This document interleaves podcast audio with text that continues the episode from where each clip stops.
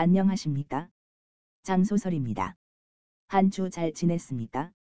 지금 여러분께 방송하고 있는 이 팟캐스트를 이전에는 팟호스팅 서버인 세노스팅에만 올려서 서비스했습니다.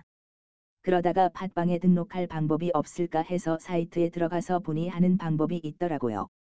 그래서 이번 주에 팟빵에 등록해 놨기 때문에 이제는 팟빵을 통해서도 청취 가능합니다. 많이 들어주시기 바랍니다. 그리고 지금까지 한 회 올리는 단위는 소설의 절 단위를 회로 녹음해서 올렸습니다.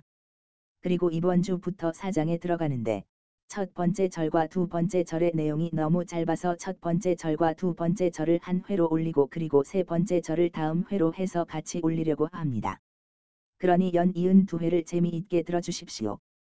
소설 시작 10회 공사장 첫 출근 공사장 첫 번째 이야기 목에 힘들어가네.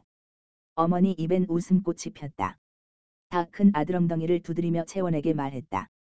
우리 아들 맞아. 어이쿠 우리 아들 잘했다. 잘했어. 그러면서 어머니는 의미심장한 웃음을 보이며 말했다. 이제 너한테도 생활비 좀 받겠네. 넌 다음 달부터 네 동생이 내는 생활비의 3배는 내야 한다 알았지? 왜 내가 지환이의 3배야? 그런 게 어디 있어? 어디 있긴 여기 있지? 넌 3년 동안이나 백수로 있으면서 식충이처럼 밥만 축냈으니 이제부터 밥값 해야지. 그리고 네 연봉이 억대 연봉이잖아.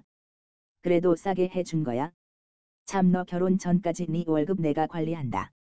그러이 매달 용돈 받아서 알았지? 으이구. 알았어요.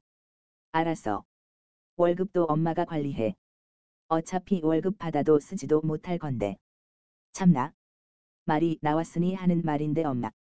나 입사하고 그 회사에서 숙식해야 해. 그러니 연수 가기 전에 옷하고 다른 필요한 거 좀 챙겨줘요. 형. 그 회사 좀 이상하지 않아? 요즘 누가 회사에서 숙식해?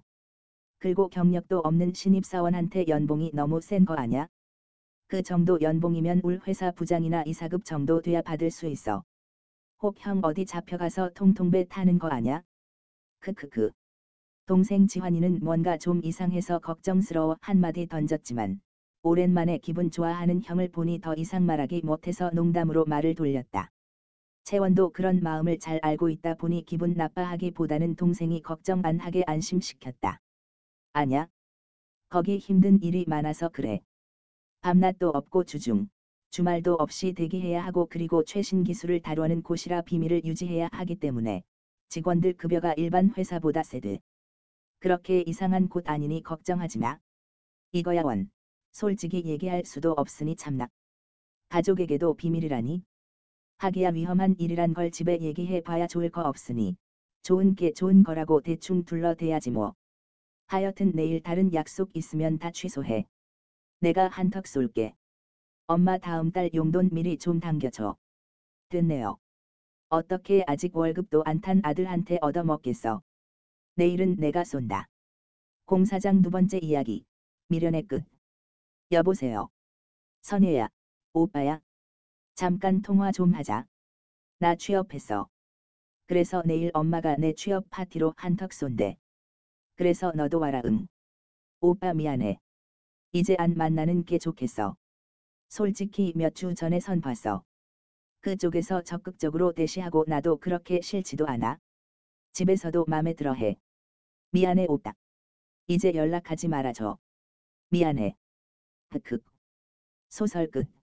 두 번째 올리는 다음 회에서 이어서 시작됩니다.